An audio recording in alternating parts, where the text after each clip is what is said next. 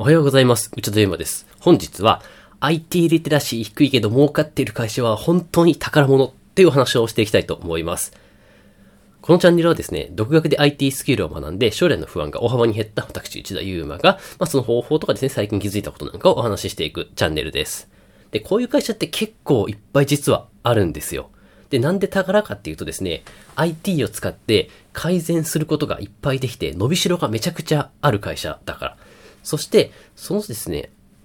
あなたがもし社員としてそういった IT リテラシー低い会社にいるんならばですね、あなたがとても感謝されて給料もアップできるチャンスだから、本当に宝ということです。じゃあこれちょっとどういうことかよくわかんないと思うんで、僕の実例をですね、照らし合わせてお話ししていきますと、今ですね、僕は結構、プログラムを書くのがまあ仕事ではあるんですけど、あの、田舎のですね、ちょっとあの、口悪いんですけど、IT リテラシーが低い会社さんに、でも儲かっている会社さんにですね、IT 顧問っていう形で、まあ、入っているんですね。まあ、そうするとですね、プログラムを書くだけじゃなくて、なんか日々のお困りごとをですね、既存ツールで解決したりとか、それこそですね、IT 投資に関わる、まあ、意思決定にちょっとアドバイスをさせてもらったりとか、そういう仕事をしているんですけど、その会社ですね、IT、僕が入る前から、あの、そこそこ利益出ていたんですね。だいたい年商が2億ぐらいで、まあ、利益が2000万ぐらい出ている会社でした。利益率10%なんで、全然悪くない会社なんですね。で、それまで何やってたかっていうと、めちゃくちゃアナログなですね、エクセル管理とか、そういうことをやっていたにもかかわらず2000万利益出ているんですよ。じゃあですね、そこに IT を使ってどんどん効率化したらどうなるかってもう皆さんわかりますよね。結果ですね、まあ大体僕2年ぐらい入らせてもらってるんですけど、まあ年商がですね、まあ2億5千万ぐらいにアップして、で、利益はですね、かなり大幅に5、6千万ぐらいになりました。で、その間ですね、社員の数とか変わっていないので、イメージ的にはですね、売上だけ増えて人件費などのその他の費用が変わらない。つまりその分だけ利益が増えたっていうことができたんですね。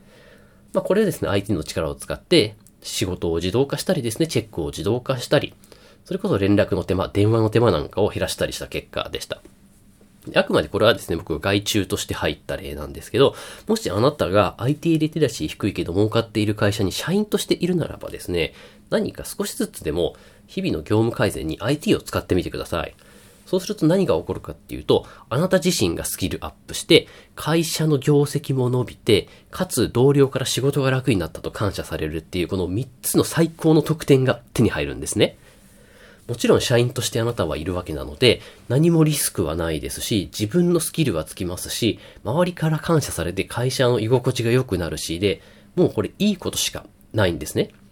で、こうやってスキルをつけていくとですね、あなたの経験とか実績として積まれていって、なんか転職もしやすくなったりしますし、それこそですね、今の会社で、例えば IT 部門を立ち上げて自分がリーダーになるみたいなこともできると思うので、ちょっとでもですね、挑戦しようというふうに考えていらっしゃる方は、ぜひともこうやって、社員の数は変わらないけど、管理コストを下げて利益をアップさせようという動きをしてみてください。まあそのためですね、IT リテラシーが低いけど儲かっている会社っていうのは、すごくポテンシャルが高いので、すごく伸びしろがあって宝物です。まあこういった環境にいる方はですね、ぜひともチャレンジしていただければと思います。今ですね、自分でプログラムを書けなくても、既存のですね、クラウドサービスなどで、本当に業務